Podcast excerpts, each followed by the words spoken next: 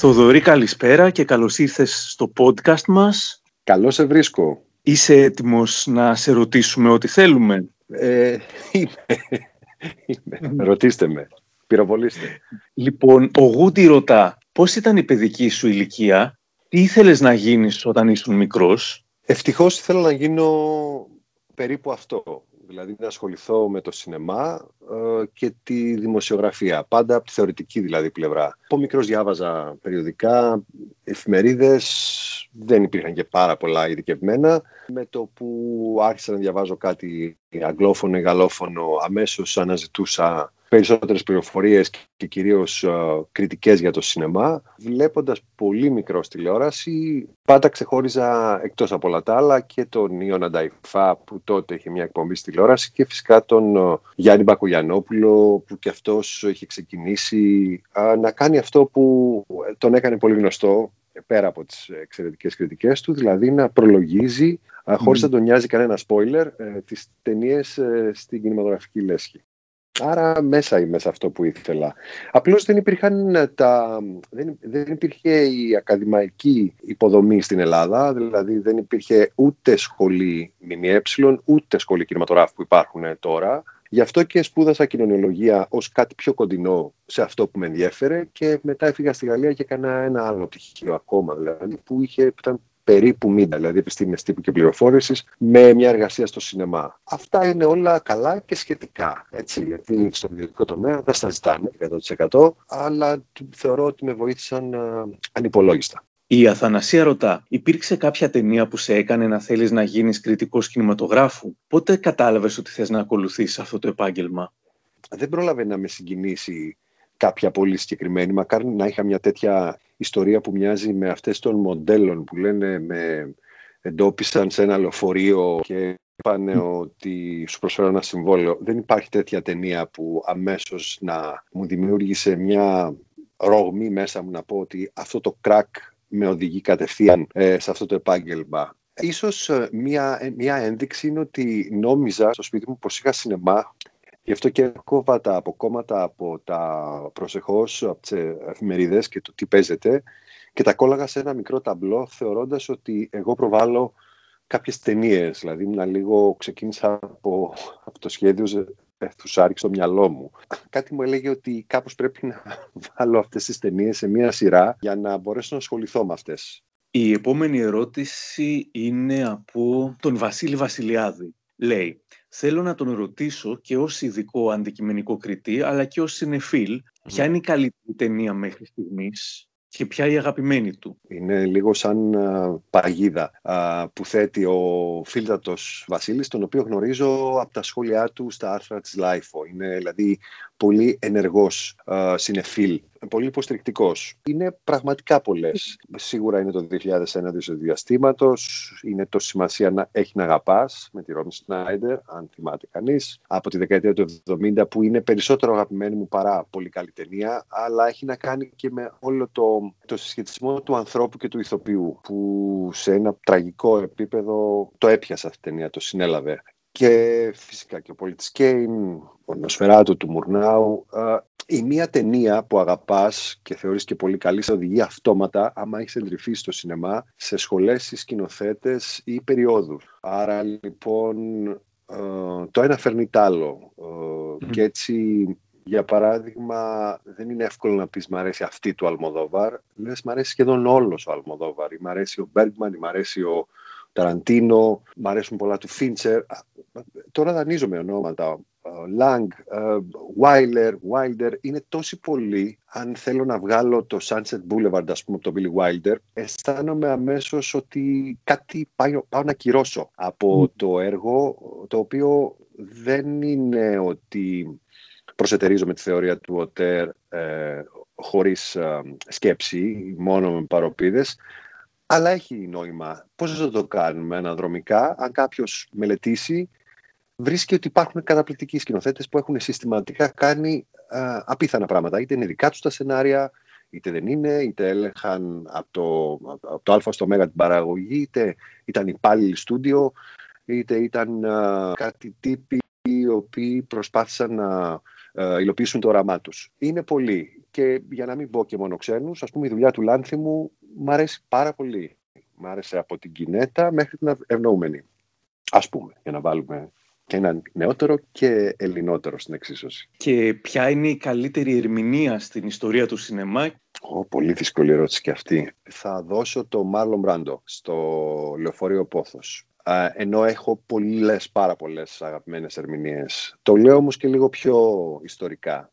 Είναι ο άνθρωπος που μπήκε μέσα και τα κάνει λίμπα. Δηλαδή ένα νέο παιδί προσέθεσε σωματικότητα σε μια εποχή που τη χρειαζόταν. Έπαιξε σύμφωνα με τις οδηγίες ενός πολύ θεατρογενού σκηνοθέτη όπως ο Καζάν αλλά πάρα πολύ κινηματογραφικά. Και νομίζω ότι επηρέασε τη σύγχρονη υποκριτική ως αντίβαρο της uh, κλασικής παραδοσιακής βρετανικής. Και με τη μίξη των δύο, δηλαδή ανάμεσα στο αυτό το πολύ φλεγματικό και αποστασιοποιημένο αγγλικό και το πολύ μπαίνω μέσα στο ρόλο και γίνομαι και μέθοδ και τον μελετάω, έχει προκύψει αυτό το πολύ ενδιαφέρον υβρίδιο που πλέον δεν μπορούμε εύκολα να διακρίνουμε ποια, ποια είναι η επιρροή του στη σύγχρονη υποκριτική. Η Χριστίνα ρωτά, αν χρειαζόταν να δεις μια ταινία 15 φορές στη σειρά για να σώσεις τη ζωή σου, ποια θα επέλεγες; Το 2001 δύο διαστήματος γιατί βλέπετε και σαν τα πετσαρία.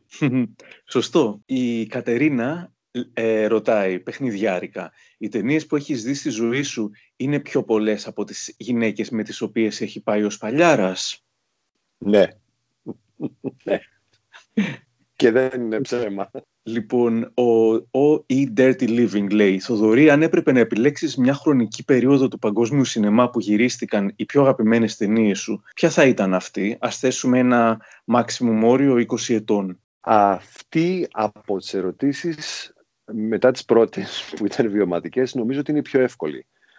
Είναι δύο περίοδοι. Η πρώτη είναι η δημοκρατία της Βαϊμάρης στη Γερμανία, δηλαδή ο Μεσοπόλεμος, που δεν χρειάζεται να πω παραπάνω από τέσσερις τίτλους, μάλλον τρεις σκηνοθέτες. Είναι ο Φρίτς Λάγκ, ο Μουρνάου και ο Πάπστ με το κουτί της Πανδώρας, αλλά και ας πούμε ότι η αρχή είναι με το Καλιγκάρι του Βίνε. Ε, το ταλέντο που συνέρευσε στο Βερολίνο ήταν αδιανόητο για το μοντέρνο σινεμά. Μια φορά έγινε, δεν θα ξαναγίνει ποτέ. Ε, και η δεύτερη είναι από τη στιγμή που έπεσε το σύστημα στούντιο στην Αμερική για τα καλά και ε, ε, ουσιαστικά παρήκμασε και ο κώδικας Hayes που εμπόδιζε την ελεύθερη έκφραση, δηλαδή το σινεμά της αντικουλτούρας από το 66-67 χοντρικά μέχρι και τα τέλη της δεκαετίας του 70 με όλα τα μεγάλα αμερικάνικα αριστουργήματα των αντιηρώων. Η Άιρις τώρα ρωτάει ποια μεταφορά βιβλίου στο σινεμά θεωρείς την καλύτερη ως κριτικός και ποια ως θεατής, εκτός και αν ταυτίζονται; Ας πούμε, ε, ο Κομφορμίστας του Μοράβια είναι ένα πολύ ωραίο βιβλίο και ο Κομφορμίστας του Μπερτολούτσι είναι επίσης μια εξαιρετική ταινία, αλλά βρίσκω ότι ο σκηνοθέτης φαίνεται πολύ στην ταινία και ο συγγραφέας στο βιβλίο του. Α, το 2001 που το έχω ήδη αναφέρει δύο φορές είναι ένα περιγραφικό α, βιβλίο επιστημονικής φαντασίας, μια ωραία ιδέα, αλλά ως ταινία είναι κάτι, το κάτι άλλο, δηλαδή είναι ένα trip ολόκληρο. Η Εξιλέωση του Μακιούαν να ένα πολύ ωραίο βιβλίο και μια εξαιρετική ταινία που δεν το προδίδει. Για ποιο λόγο ο Στίβεν Κινγκ είχε πρόβλημα με τη λάμψη του Κιούμπρικ; Γιατί δεν το σεβάστηκε, λέει. Ε, καλά, ευτυχώς. Η λάμψη είναι καταπληκτική ταινία, έτσι. Ενώ ο, η λάμψη του Στίβεν Κίνγκ το βιβλίο ε, είναι ένας κλασικός Στίβεν Κίνγκ με πάρα πολλές σελίδες, πάρα πολλές περιγραφές και τη μεταφυσική σαν τέχνας. Ε, ένα παράδειγμα είναι το Άρωμα, ένα από τα αγαπημένα μου βιβλία του Ζήσκιν, το οποίο περίμενα θα γίνει κακή ταινία και δεν εξεπλάγει για το πόσο κακή ήταν, ενώ κακή γιατί δεν μπόρεσε να πιάσει κανένα άρωμα. Δεν γινότανε. Είναι, είναι σαφές γιατί ο Κιούμπρικ τότε είχε πει ότι λυπάμαι πάρα πολύ, θα ήθελα πολύ, αλλά πώς γίνεται, δεν, δεν μπορώ να το κινηματογραφήσω όλο αυτό. Καλό είναι να αφήσουμε ένα βιβλίο στο πλάι και να δούμε την ταινία με άλλα μάτια. Πάντως, αξίζει να κάνω μια μικρή παρένθεση για το πώς κάποιοι συγγραφείς μπορεί και να έχουν ένα φόβο. Πρόσφατα συνάντησα την Βικτόρια Χίσλοπ, και μου μίλαγε για το νησί και την τηλεοπτική μεταφορά και πόσο καλή ήταν και μου έλεγε πόσο είχε φοβηθεί όταν ε, είδε τον ε, παραγωγό στο Hollywood, νομίζω τον ε, Menachem Golan και φοβήθηκε ότι το έργο μπορεί να γίνει κάτι σαν zombie thriller. Φαντα, φαντάσου το ως, ως προοπτική ότι θα ήταν μια φοβερή ταινία που βέβαια θα έπρεπε να τη δεχτεί ο συγγραφέας ως ότι δεν έχει πια καμία σχέση με το βιβλίο. Το έχω, το έχω παρατήσει το παιδί μου δηλαδή και έχει πάρει το δρόμο του. Χάθηκε βέβαια μια ευκαιρία, αλλά η Βικτόρια κοιμάται ήσυχη. Στο Σιριάλ σεβάστηκε το βιβλίο.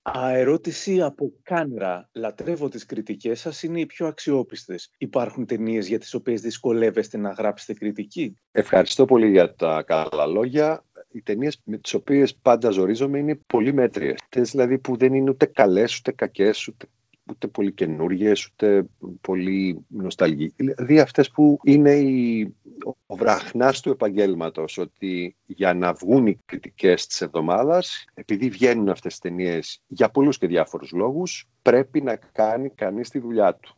Άρα να βρει μια αγωνία, μια ιδέα, κάτι να πει για μια ταινία που μοιάζει τόσο πολύ με πάρα πολλές. Ο Άρης, όχι εγώ, ρωτάει Πώς είναι να είσαι ταυτόχρονα και στη LiFO και στη Μενεγάκη; Καλά, έχει χάσει επεισόδια, αλλά συνεχίζω την ερώτηση. Προσαρμόζεις το ύφος σου και αυτά που λες ανάλογα με το εκάστοτε κοινό; Τελικά που νιώθεις ότι ανήκεις πιο κοντά, στη LiFO και τον κόσμο της ή στη Μενεγάκη και τον κόσμο της; Ναι, γιατί είναι συναίσθημα. Δηλαδή, απλά νιώθεις που είσαι. Όταν γράφεις, δεν ξέρεις σε πόσους και ποιους ακριβώς απευθύνεσαι, έχεις μια εκτίμηση, μια υποψία, μια ιδέα. Μπορεί και κάτι βάζει στο μυαλό σου. Κυρίως και όλα δειγματοληπτικά από αυτούς που σε πλησιάζουν. Ναι, έχει χάσει ένα επεισόδιο με την Ελένη. Η Ελένη αποσύρθηκε, αλλά φυσικά ήμουν πάρα πολλά χρόνια συνεργάτης της. Όπως είμαι και πάρα πολλά χρόνια στη LiFO. Αν κάτι ενώνει αυτά τα δύο, είναι ότι είμαι πιστός. Κοίτα, ε, ευτυχώς είναι δύο τελείως διαφορετικά μέσα. Δηλαδή, το ένα είναι γραπτό και το άλλο είναι τηλεοπτικό προφορικό. Δεν νιώθω καθόλου άσχημα ε, δουλεύοντας σε δύο περιοδικά. Γιατί πρόκειται για περιοδικά. Από τη στιγμή που λέω πάντα τη γνώμη μου, χωρίς να μου πει κανείς τι να πω, νιώθω ακριβώς το ίδιο. Η έκφραση βέβαια είναι διαφορετική. Τώρα για να μην πάω πολύ μακριά με παραδείγματα, να πάρω τη LiFO μιας και αναφέρθηκε και το Στάθη Τσαγκαρουσιάνο, τον αγαπητό σου και μου εκδότη και εμψυχωτή. Το Στάθη που το γνωρίζουμε ε, αλλιώς γράφει και αλλιώς μιλάει. Αλίμονο αν ήταν ακριβώς ο ίδιος Γράφει καταπληκτικά και μιλάει υπέροχα, αλλά δεν είναι το ίδιο πράγμα. Φαντάζεσαι να μίλαγε όπως έγραφε. Θα ξένιζε πάρα πολύ κόσμο. Αλλά λέει την ίδια γνώμη. Ο ίδιος είναι, το ίδιο το DNA όταν έχει μια άποψη για ένα.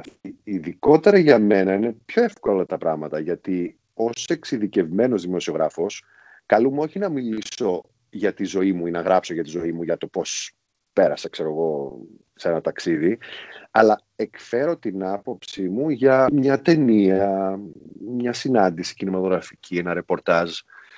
Φυσικά και γνωρίζω ότι στην τηλεόραση α, οφείλεις να είσαι λίγο πιο άμεσος και το έμαθα σιγά σιγά. και ε, νιώθω και ευγνωμοσύνη που τα πολλά χρόνια με βοήθησαν γιατί ξέρεις, σε τρεις μήνες δεν, δεν μπορείς να το μάθεις αυτό το πράγμα και μιας και αναφέρθηκε και η Ελένη, με βοήθησε πολύ στο να γίνω πιο, πιο κέριος σε αυτό που λέω και να μην προϋποθέτω ότι ο κόσμος που βλέπει ειδικά τηλεόραση από Gibson, μην πω τίποτα πιο δύσκολο, ξέρει ότι πρόκειται για το Mel Gibson. Καλό είναι να γίνεις λίγο πιο, να είσαι πιο κοντά σε αυτόν που υποτίθεται πως ε, σου δίνει λίγο από το χρόνο του. Η άποψη δεν αλλάζει, αλλά όπως είχε πει και ένας συνάδελφος που δεν ζει πια, ο Ρότζερ Ρίμπερτ, στο γραπτό λόγο πρέπει να αποφεύγεις τα κλισέ. Στην τηλεόραση οφείλεις να τα ενστερνίζεσαι. Ακριβώς για να πάρεις μαζί τον κόσμο. Δηλαδή να τον βοηθήσεις να ακούσει αυτό που έχεις να πεις, αν έχεις να πεις κάτι. Είχα πάντα την απορία, λέει η Όλγα, τι στο καλό έκανε τόσα χρόνια στην εκπομπή της Μενεγάκη. Δεν ένιωθε να πνίγεται από το γενικότερο επίπεδο της εκπομπής; Όχι, δεν, δεν πνίγηκα, γι' αυτό και δεν πνίγηκα. Ε, τι έκανα, μίλαγα για σινεμά. Νομίζω βασικά, έτσι, ε, λοξοδρόμησα ε, πολλές φορές ε, λόγω του τριώρου και του καθημερινού. Είναι πάρα πολλές οι ώρες για να μιλάς μόνο για ένα πράγμα. Αλλά νομίζω ότι βασικά είπα αυτά που ήθελα να πω. Κάποιο τρόπο συνεχίζω να το, να το κάνω στην τηλεόραση, όσο με αφήνει. Η Χάρης ρωτάει, Έχετε πάρει πολλές συνεντεύξεις από ξένους ηθοποιούς, κατά τις οποίες οι ρεπόρτερ συχνά έχουν την ευκαιρία να μιλήσουν, να μιλήσουν μαζί τους off the record; Ποιοι σας φάνηκαν πιο αυθεντικοί και χαλαροί όταν δεν τραβούσε η κάμερα, και ποιες ήταν αυτοί που η συμπεριφορά τους άλλαξε εντελώς όταν ξεκίνησε να γράφει η κάμερα; Δεν αλλάζουν εντελώς όταν ξεκινάει η κάμερα και πρέπει να πω ότι είναι πολύ λίγος ο χρόνος του πριν και του μετά που μας δίνεται για να μιλήσουμε έτσι λίγο πιο ανθρώπινα, ας το πούμε έτσι και όχι ε, εντελώς επαγγελματικά.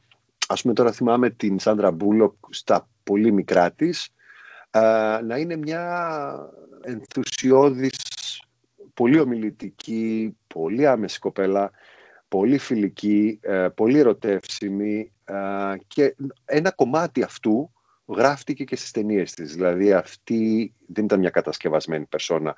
Και επίσης ε, ε, πάντα ε, σε έκανε να αισθάνεσαι ότι τη γνωρίζεις. η Oprah Winfrey επίσης είναι μια καλή περίπτωση. Μιας τρομερής θέρμης και ενός χαρίσματος επικοινωνιακού. Δεν μπορώ να το εξηγήσω αλλιώς. Ε, έχει μια άβρα που είναι σίγουρο πως αν θέλει μπορεί να σε κάνει δικό της άνθρωπο, να σε κατακτήσει. Αυτό το είχε και πριν, γιατί είχα την ευκαιρία να τη κάνω και print συνέντευξη και television, δηλαδή και γραπτή και προφορική, άρα είχα λίγο περισσότερο χρόνο να τη δω. Η Αν Hathaway στο τέλος κάθε συνέντευξης, όταν έκλεινε η κάμερα, ε, έλεγε ένα βρώμικο ανέκδοτο, το οποίο φρόντιζε να μην το γράφει κάμερα φυσικά, γιατί θα κοβόταν ούτω ή άλλω. Ένα άλλο παράδειγμα, θυμάμαι ότι έχω κάνει συνέντευξη στον Μπόρατ ως Μπόρατ, δηλαδή το Σαμπάρον Κοέν in character. Και ενώ μου έδινε κάτι εξω, εξωφρενικές απαντήσεις ως Μπόρατ, οι οποίες δεν μπόρεσαν ποτέ, ποτέ να παίξουν στον αέρα του Αλφα νομίζω ήμουνα, γιατί ε, μου έλεγε πράγματα τελείως ακατάλληλα. Δηλαδή, το, το ρώταγα ποια είναι η αγαπημένη σας, ο αγαπημένος σας τύπος γυναίκας και μου έλεγε ότι εγώ προτιμάω, λέει, τη γυναίκα να μοιάζει με ένα 8χρονο ε, αγόρι. Όπως κάνατε και εσείς οι Έλληνες στην αρχαιότητα. Δηλαδή μου λέγε τέτοια. Ε, όταν τελείωσε όμως και έπεσε, με, μου είπε, μπορώ να σας πω, σε άψογη αγγλική προφορά. Λέω, βεβαίως. Λέει, σκεφτόμαστε, σκεφτόμαστε λέει, να πάμε διακοπές στη Σύφνο. Είναι καλή επιλογή που να μην είναι πολύ τουριστική. Έτσι με συμβούλεψαν. Λέω, όντως είναι πολύ καλή. Λέει, ευχαριστώ πολύ, το, το εκτιμώ.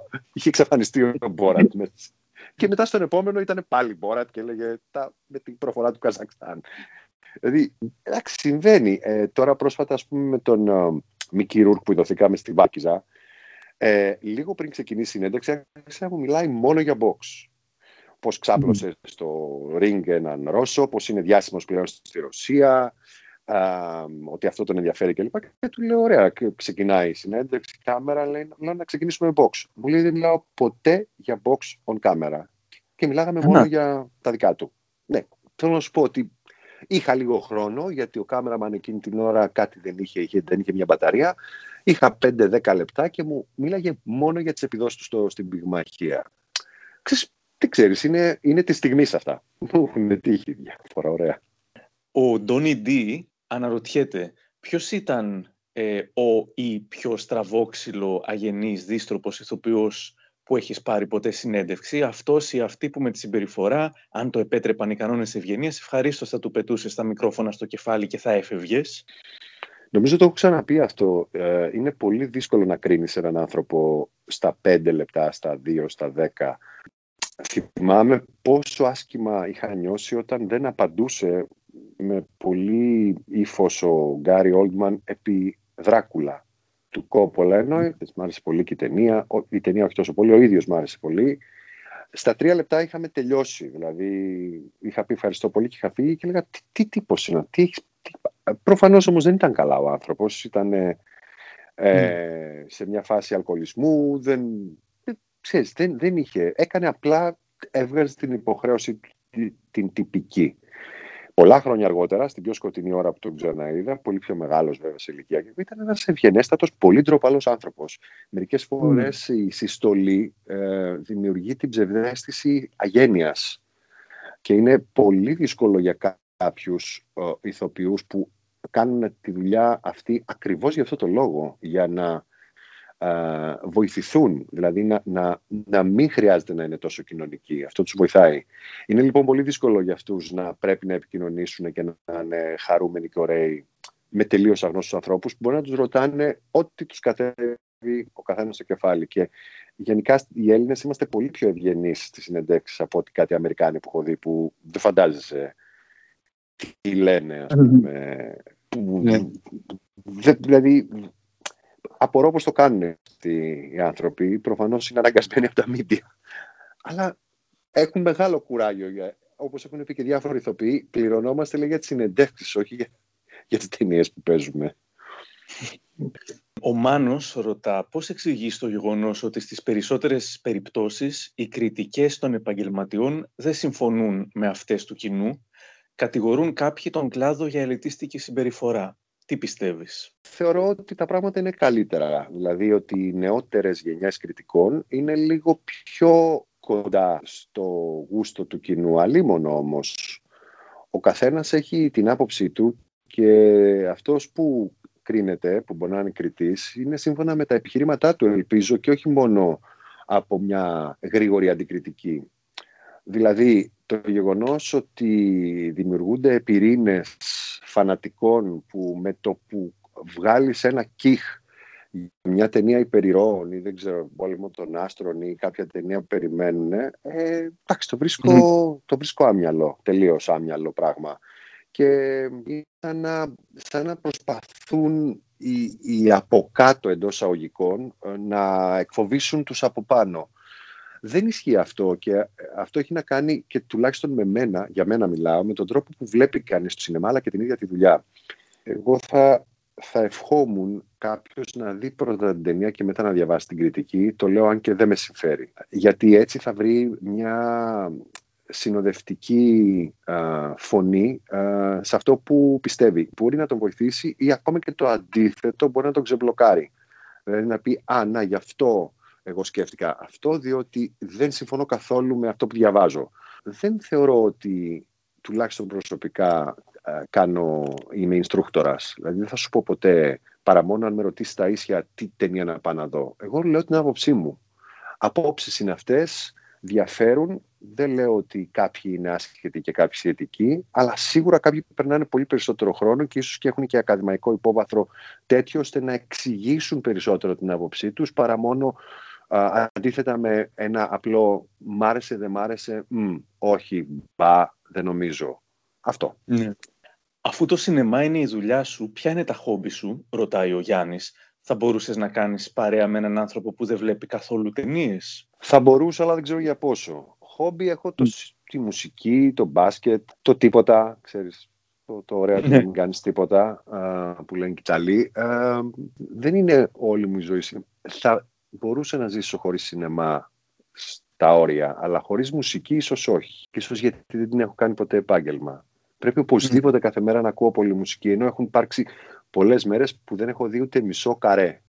Η Γιώτα mm. ρωτά ποιο άλμπουμ soundtrack ή μη έχεις ακούσει άπειρες φορές; Το Songs in the Key of Life του Stevie Wonder, το Rumors των Fleetwood Mac, τα έχω ακούσει άπειρες φορές αυτά. Είναι, είναι τα αγαπημένα μου και ευτυχώς το είδος τους είναι και καλά. Ξέρεις, γιατί και τα αγαπώ πολύ και, και χαίρομαι που τα αγαπούν κι άλλοι. Δεν είμαι από αυτούς που λένε «Ε, Έχω κάτι που ακούω που το ξέρουμε μόνο δύο. Δεν το λέμε πουθενά. Καθόλου. καθόλου. Ήταν η pop με την οποία μεγάλωνα, αλλά όχι ακριβώς pop του, του περνάμε λίγο την ώρα μας, την έχουμε χορέψει μια φορά και τη σκεφτόμαστε με νοσταλγία. Ήταν πάρα πάρα πολύ εμπορικά άλμπουμ που σηματοδοτούν μια δεκαετία που έχει πολλές αποστομωτικές προτάσεις σε σχέση με αυτές που έρχονται. Δηλαδή, λες πώς είναι δυνατόν τόσο πολλοί κόσμος να ακούει ένα άλμπουμ σαν το Songs in the Key of Life να έχει πάει νούμερο ένα για 16 εβδομάδες ενώ είναι αρκετά δύσκολο θα έλεγα και μουσικά και στοιχουργικά και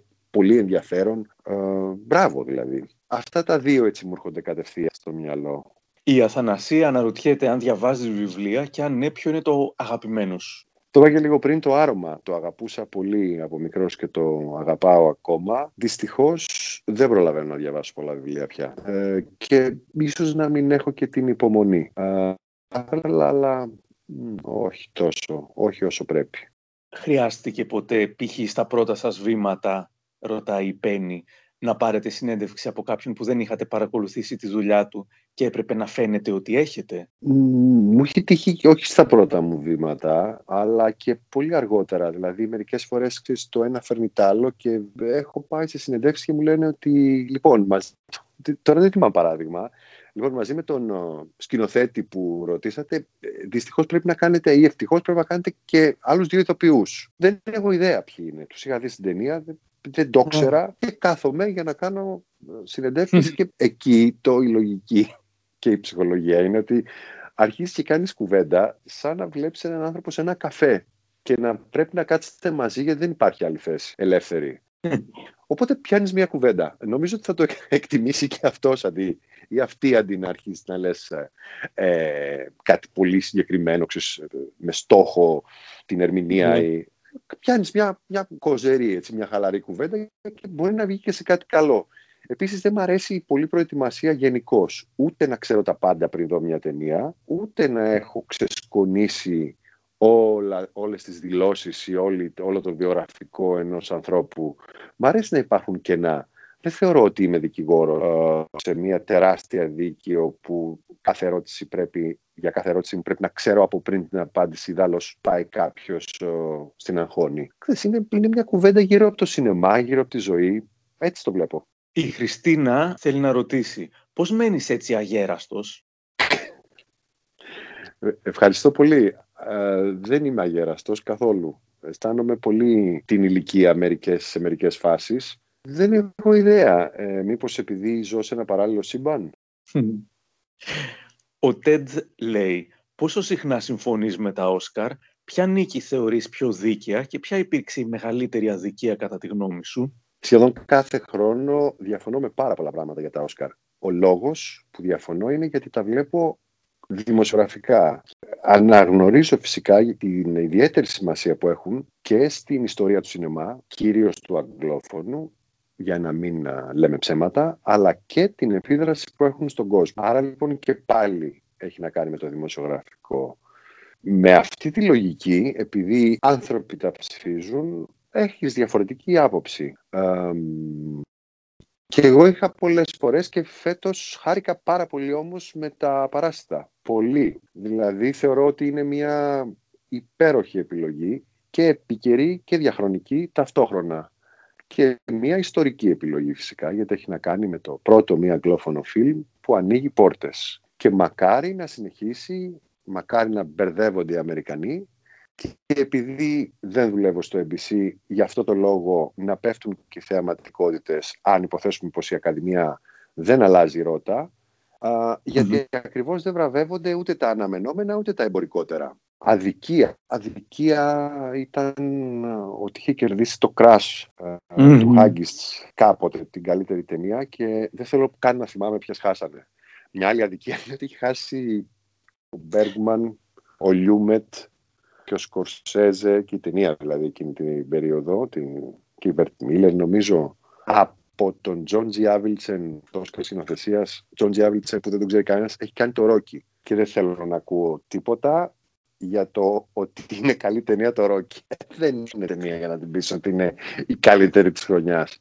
Ορίστε, ο Χαλ 9000 σου δίνει την ευκαιρία να δώσεις για μία ακόμα φορά την ίδια απάντηση. Ποια είναι η αγαπημένη σου ταινία επιστημονικής φαντασίας; Ο Χάλ το ρωτάει αυτό; Ναι. το κομπιούτερ από το 2001. Ε... Ξέρει την απάντηση. Είναι μια ρητορική ερώτηση. Απλώς μου δίνεται ευκαιρία να πω πόσο ενδιαφέρον είναι το, το αφιέρωμα επιστημονικής και κλιματικής φαντασίας του Φεστιβάλ Θεσσαλονίκης που τρέχει ή που έτρεξε ανάλογα με την uh, χρονική περίοδο που θα βγει η συνέντευξη. Γιατί εκτός των άλλων, την περίοδο που καλύπτει το 50-90, που είναι ο θρίαμβος της επιστημονικής φαντασίας, μέχρι να έρθουν τα ψηφιακά εφέ, φαντάσου ότι όλα αυτά γινόντουσαν με φωτογραφικά εφέ ή με χειροτεχνήματα, έχει και αυτό το ιδιαίτερο, το Cly 5 που λέγεται, το ιδιαίτερο σημείο που ανησυχεί για το μέλλον και προβλέπει ένα τέλος του πλανήτη που έχει δώσει λαβή για πάρα πάρα πολλές σύγχρονες ταινίες του 21ου αιώνα. Ε, πολύ ωραίες ιδέες αυτές και πάντα η επιστημονική φαντασία εμένα προσωπικά μου μιλάει πιο ρεαλιστικά από πολλές ρομαντικές κομμωδίες. Ε, η Άντζη ρωτά, θα ήθελα να τον ρωτήσω ποια είναι η αγαπημένη του κομμωδία ή κάποιε που ξεχωρίζει. Είναι εξαιρετικός στη δουλειά του και πάρα πολύ συμπαθής. Ευχαριστώ πάρα πολύ. Το πάρτι. Blake Edwards, mm. Peter Sellers. Ακόμα γελάω. Νομίζω είχες γράψει και ένα άρθρο με α, κωμωδίες ε, στη, στη με, με κωμικές ε, ταινίες, μια λίστα ή λάθος θυμάμαι. Ναι, είχα γράψει την προηγούμενη καραντίνα για να σκάσει το χειλάκι μας. Έψαξα να βρω κωμωδίες ως προτάσεις. Γιατί η κωμωδία, έλαβα ό,τι και αν του λες του άλλου, σου λέει δεν γέλασα καθόλου. OK, okay, του λες, οκ. Οπότε όποιος ενδιαφέρεται μπορεί να το αναζητήσει στην ε, LiFO, μια πολύ ενδιαφέρουσα λίστα. Χιλιάδες ερωτήσεις, λέει ο Λοχαγός Κορέλη. Τον παρακολουθώ από το περιοδικό Σινεμά το 94 μία ερώτηση προς το παρόν. Θα ήθελα να μας πει τις πέντε καλύτερες ελληνικές ταινίες από το 1995 μέχρι σήμερα. Και σε παρένθεση διευκρινίζει. Θεωρώ το 1995 ότι έγινε η αναγέννηση εμπορικά του ελληνικού κινηματογράφου με το τέλος εποχής. Θα ξεκινήσω από την άκρη της πόλης του Κωνσταντίνου Γιάνναρη, που είναι ταινία ορόσημο για την ελληνική κοινωνία στις παρυφές της. Ο άδικος κόσμος του Φίλιππου Πουτσίτου εξαιρετικά ενδιαφέρουσα από όλο το λάνθιμο, αν πρέπει να επιλέξω μία, τον κοινόδοντα. Α, οπωσδήποτε τη Στρέλα, του Πάνου Κούτρα, που ήταν την ίδια χρονιά. Και για να μην μείνω σε αυτές που έχουν ήδη παιχτεί, α, βρίσκονται τα Μήλα του Χριστού Νίκου. Δεν είναι τυχαίο που έχουν ήδη διακριθεί και επισημανθεί από όλη την κινηματογραφική κοινότητα του εξωτερικού και σε Βενεδία και σε Τορόντο. Ανυπομονώ να τη δείτε στις αίθουσες όταν το καλό ανοίξουν και προβληθεί, γιατί μιλάει όχι μόνο για την ελληνική κοινωνία προφητικά, αλλά για, μια, για ένα οικουμενικό θέμα, ε, πολύ ανθρώπινα. Τι γνώμη έχεις για τις ταινίες του Θόδωρου Αγγελόπουλου, θα ήθελα να απαντήσεις με ειλικρίνεια. Λίνα. Λίνα με ειλικρίνεια θα απαντήσω. Η γνώμη μου είναι ότι είναι ένας πολύ σπουδαίος σκηνοθέτης, singular, μοναδικός, οι ταινίες του μου αρέσουν πάρα πολύ ως χοντρικά το 95, ειδικά οι πρώτες. Θεία Σώση Αναπαράσταση και εκπομπή. Και ως το βλέμμα του Οδυσσέα. Από εκεί και πέρα βρίσκω ότι επαναλαμβάνονται και ότι ανακεφαλαιώνουν. με μια σκηνοθετική εξήτηση. Να λοιπόν μια περίπτωση που ο σκηνοθέτης θέλει να φαίνεται. Υπάρχει και ένα ανέκδοτο που έχω να προσθέσω εδώ. Θυμάμαι μια πολύ σουρεαλιστική συνέντευξη, μάλλον ερώτηση, σε, στον Willem Dafoe που του είχα κάνει σε μια άσχετη ταινία, υπερπεριπέτεια που είχε πάει πολύ χάλια. Ήταν πολύ κακή ταινία, το John Carter. Η συνέντευξη στην Αριζόνα, σε ε, έξω, συγγνώμη, στο Κολοράντο. Δεν θυμάμαι που, πάντως κάπου εκεί. Και τελευταία μου ερώτηση είναι τι θέλετε να πείτε για το Θόδωρο Αγγελόπουλο; Γιατί είχαν συνεργαστεί φυσικά. Και μου λέει, Α, Τέο, θυμάμαι μια σκηνή που μου λέει Βίλεμ, θα φύγεις από αυτό το σημείο, θα προχωρήσεις μέχρι κάτω την κατηφόρα όλη αυτή την πλαγιά που βλέπεις και θα πας και θα βάλεις νερό. Και, και του λέω, Τέο, πού θα είναι η κάμερα. Και μου λέει, Βίλεμ, αυτό να μην σε ενδιαφέρει, είναι δική μου δουλειά. Φανταζόμαστε πόσο μακριά θα την είχε. Ναι, κάπου που δεν ενδιαφέρει τον ηθοποιό, εν πάση περιπτώσει. Έναν ηθοποιό που είναι βέβαια πολύ ψαγμένος, έχει παίξει με πάρα πολλούς σκηνοθέτες, αλλά ως Αμερικάνος ενδιαφερόταν για το πώς θα παίξει με γνώμονα την κάμερα. Γιατί έκανε σινεμά, έτσι, όχι θέατρο. Όχι όμως στην περίπτωση του Θόδωρου Αγγελόπουλου. Αυτό το λέω απλά ως ανέκδοτο, δεν έχει να κάνει με το σινεμά του, είναι ενδεικτικό. Uh, οι πρώτες ταινίες μου αρέσουν πολύ. Το σκέφτεσαι διπλά όταν πρόκειται να γράψεις κριτική ελληνικής ταινίας, επειδή ίσως γνωρίζεις ή συναντάς τους συντελεστές της και δεν θέλεις να τους στεναχωρήσεις, ρωτά ο Άρης. Διπλά όχι. Ότι είμαι πιο προσεκτικός στη διατύπωση, ναι, γιατί ε, έχεις πολύ περισσότερες πιθανότητες να σε διαβάσουν οι ίδιοι ε, από ότι ένας Αμερικανός ή Κορεάτης σκηνοθέτης. Φροντίζω να μην γνωρίζω Έλληνες σκηνοθέτες επί τούτου, παρά μόνο τυχαία ή λόγω των περιστάσεων. Από όσο ξέρω δεν είμαι πολύ φίλος με κάποιον, απλώς είμαι φιλικά διακείμενος μέχρι ότου καταλάβω ότι μπορεί κάποιος να μην θέλει. Οπότε δεν το κάνω θέμα. Σε θεωρώ ότι α, υπάρχουν πάρα πολλοί άνθρωποι στον κόσμο που μπορείς να κάνεις φίλους. Δεν είναι ανάγκη να α, έρθεις σε αμήχανη δύσκολη θέση επιδιώκοντάς την. Η Χριστίνα ρωτάει, ποια είναι η άποψή σας για πλατφόρμες όπως το Netflix; Ευνοούν τις ποιοτικές παραγωγές; Αν μιλάει για το σινεμά, όχι. Χρησιμοποιούν μέχρι στιγμής τουλάχιστον το σινεμά για να αποκτήσουν και αυτό το κοινό, δίνοντας χρήματα τα οποία δεν τους κοστίζουν εντός εισαγωγικών τόσο πολύ όσο τα στούντιο. Το τελευταίο παράδειγμα είναι τυπικό. Ο Σκορσέζε ήταν να κάνει το Killers of the Flower Moon, κάπως έτσι νομίζω λέγεται, το καινούριο του με τον Τικάπριο στην Paramount. Νομίζω ότι είχαν συμφωνήσει στα 150 εκατομμύρια και όταν το στούντιο του ζήτησε 120 βρήκε την Apple TV με 200. Προφανώς το στούντιο φέρει πολύ βαρέως στο μεγάλο προϋπολογισμό γιατί κοιτάει να τον αποσβέσει πιο λογιστικά, έτσι, πιο, πιο σφιχτά. Για μια πλατφόρμα όπως είναι η Amazon, η Apple ή το Netflix, ακόμα και τα 200 εκατομμύρια είναι μέρος ενός προϋπολογισμού. Δηλαδή το βλέπουν αλλιώς το θέμα και το κάνουν σε ένα βαθμό, αλλά νομίζω πολύ αποσπασματικά. Δεν έχουν να κάνουν τόσο πολύ με το σινεμά, όσο με την ευρύτερη έννοια της μυθοπλασίας, όσο αυτή τους προσφέρει περιεχόμενο. Για να το πω λίγο πιο μπακαλίστικα, γέμισμα τις ώρες που θέλουν να προσφέρουν στους καταναλωτές έναντι του μηνιαίου αντιτίμου. Είναι τελείως διαφορετική λογική, αν και μερικές φορές μοιάζει ε, κάτι με σινεμά. Είναι λίγο καλύτερο, δηλαδή είναι λίγο πιο προσεγμένο, επιμελημένο. Έχει καλύτερα μαύρα εντός εισαγωγικών. Δηλαδή ε, βασίζεται στα μαύρα του σινεμά και όχι στα άσπρα της τηλεόρασης. Ε, αλλά όχι, δεν είναι σινεμά. Αρχικά, αν μπορείς να το μεταφέρεις, Άρη, ότι τον θαυμάζω και τον εκτιμώ πολύ, λέει ο Ηλίας, στο μεταφέρω. Μια ερώτησή μου είναι, ποιες δυσκολίες που πιθανόν δεν τις φανταζόμαστε εμείς, έχει αυτή η τόσο γοητευτική δουλειά; Το είπα νομίζω πριν, οι μέτρες ταινίες, η πληθώρα των ταινιών, η ζαλούρα που προκαλούν όλες αυτές οι πληροφορίες όταν δεν τις θέλεις, αλλά είναι μέρος της δουλειάς. Η δουλειά έχει γοητεία γιατί όσο έχει το αντικείμενο γοητεία, γιατί έχει και πολύ λάτζα στο μεταξύ. Τόσα χρόνια στην TV, αναρωτιέται ο Γιάννης, γιατί δεν έχει μια δική του εκπομπή να ασχολείται αποκλειστικά με τον κινηματογράφο; Όπως και δεν έχω δικό μου περιοδικό κινηματογραφικό, εφόσον ασχολούμαι τόσα χρόνια επίσης με το γραπτό λόγο. Ε, προφανώς είναι θέμα χαρακτήρα μετά από τόσα χρόνια, αλλά όχι μόνο. Νομίζω ότι είναι μεγαλύτερη πρόκληση να απευθύνεσαι σε κόσμο που δεν είναι απαραίτητα στραμμένος πάνω σου. Θεωρώ ότι η έλλειψη αυτών των εκπομπών και των περιοδικών δείχνει ότι δεν μπορούν να υποστηριχτούν οικονομικά από το κοινό που θα τα αγόραζε ή θα τα έβλεπε.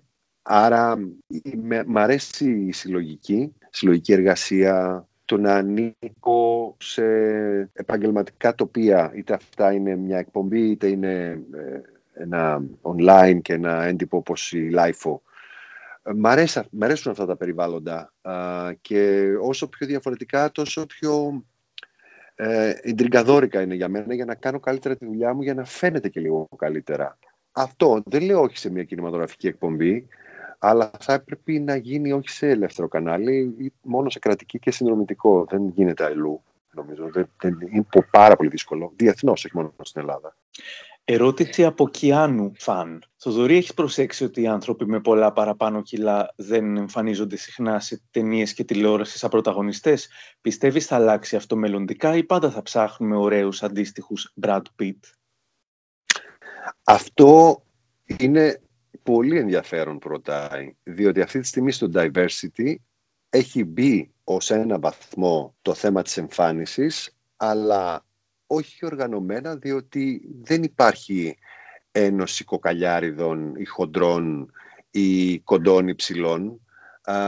ενώ αντίστοιχα λόμπι, δεν ξέρω αν συμφωνείς κιόλας και εσύ Άρη, ε, ενώ αντίστοιχα ε, λόμπι πολύ δίκαια και ορθά πιέζουν για καλύτερη εκπροσώπηση. Αυτό, του, αυτό λέει, τουλάχιστον σε μένα, ότι εάν υποθέσουμε πως θα πρέπει οι ποσοστώσεις να είναι τέτοιες για να ικανοποιηθούν τα δίκαια αιτήματα όλων των ομάδων που φωνάζουν για υποεκπροσώπηση τόσες δεκαετίες, θα, θα βλέπουμε Ασιάτες, Λατίνους, Αφρικανικής ή άλλης καταγωγής με τα κιλά του Brad Pitt ναι. το ύψος, ή το ύψος, δεν ξέρω εγώ ποιου μοντέλου. Γιατί θα, από ένα σημείο και έπειτα νομίζω ότι οι παραγωγοί θα πούνε ότι παιδιά δεν ξέρω τι θέλετε, αλλά αν θέλετε να βρείτε και λεφτά να τα κάνετε, βρείτε τα. Νομίζω ότι είναι μια ιστορία του, του γούστου και της αισθητικής της κοινωνίας γενικά, στο ότι προτιμά και το σινεμά δεν είναι το μόνο όπως πριν από 50 ή 80 χρόνια που δημιουργεί αισθητική γνώμη. Δηλαδή έχουν υπάρξει στο μεταξύ διαφημίσεις, τα βίντεο κλιπ, η μουσική, τα μοντέλα, πάρα πολλά.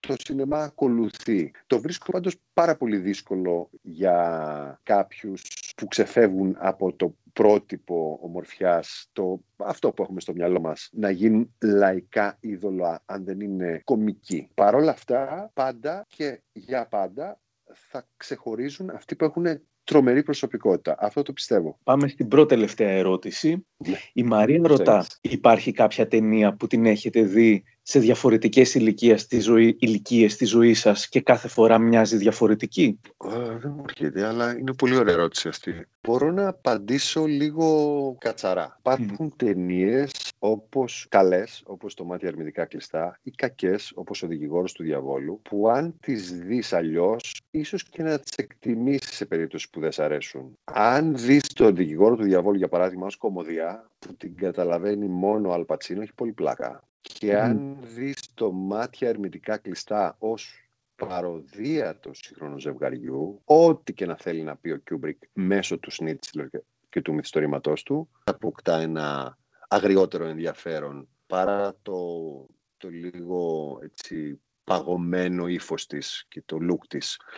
Θέλω να πω ότι οι ταινίες, ειδικά μεγάλων σκηνοθετών, ενώ δημιουργών, πάντα έχουν πολλές αναγνώσεις που δεν σημαίνει απαραίτητο ότι πρέπει να τις δεις πολλές φορές για να τις καταλάβεις. Αν ας πούμε δεις και αυτό που συνέβη με τα χρόνια, το σιωπηλό μάρτυρα του Hitchcock, ως μια παραβολή για την τηλεόραση που μόλις έφτανε και απειλούσε το σινεμά στην Αμερική. Γιατί έγινε το 54, ήταν 53-54. Και το φωτογράφο Jimmy Stewart να παρατηρεί τα παράθυρα φωταγωγούς που λένε τον απέναντι σαν μικρούς δέκτες τηλεόρασης όσα κινητοποιημένος σε έναν σε μια πολυθρόνα τύπος που αντί για τηλεκοντρόλ κρατάει μια κάμερα φωτογραφική με zoom, τότε η ταινία αποκτά μια ιδιοφυΐα που υποψιάζεσαι ότι ούτως ή άλλως έχει, αλλά εκεί λες ε, μπράβο. Θέλω να πω ότι με τα χρόνια κάτι προστίθεται στις πολύ καλές ταινίες και όχι μόνο.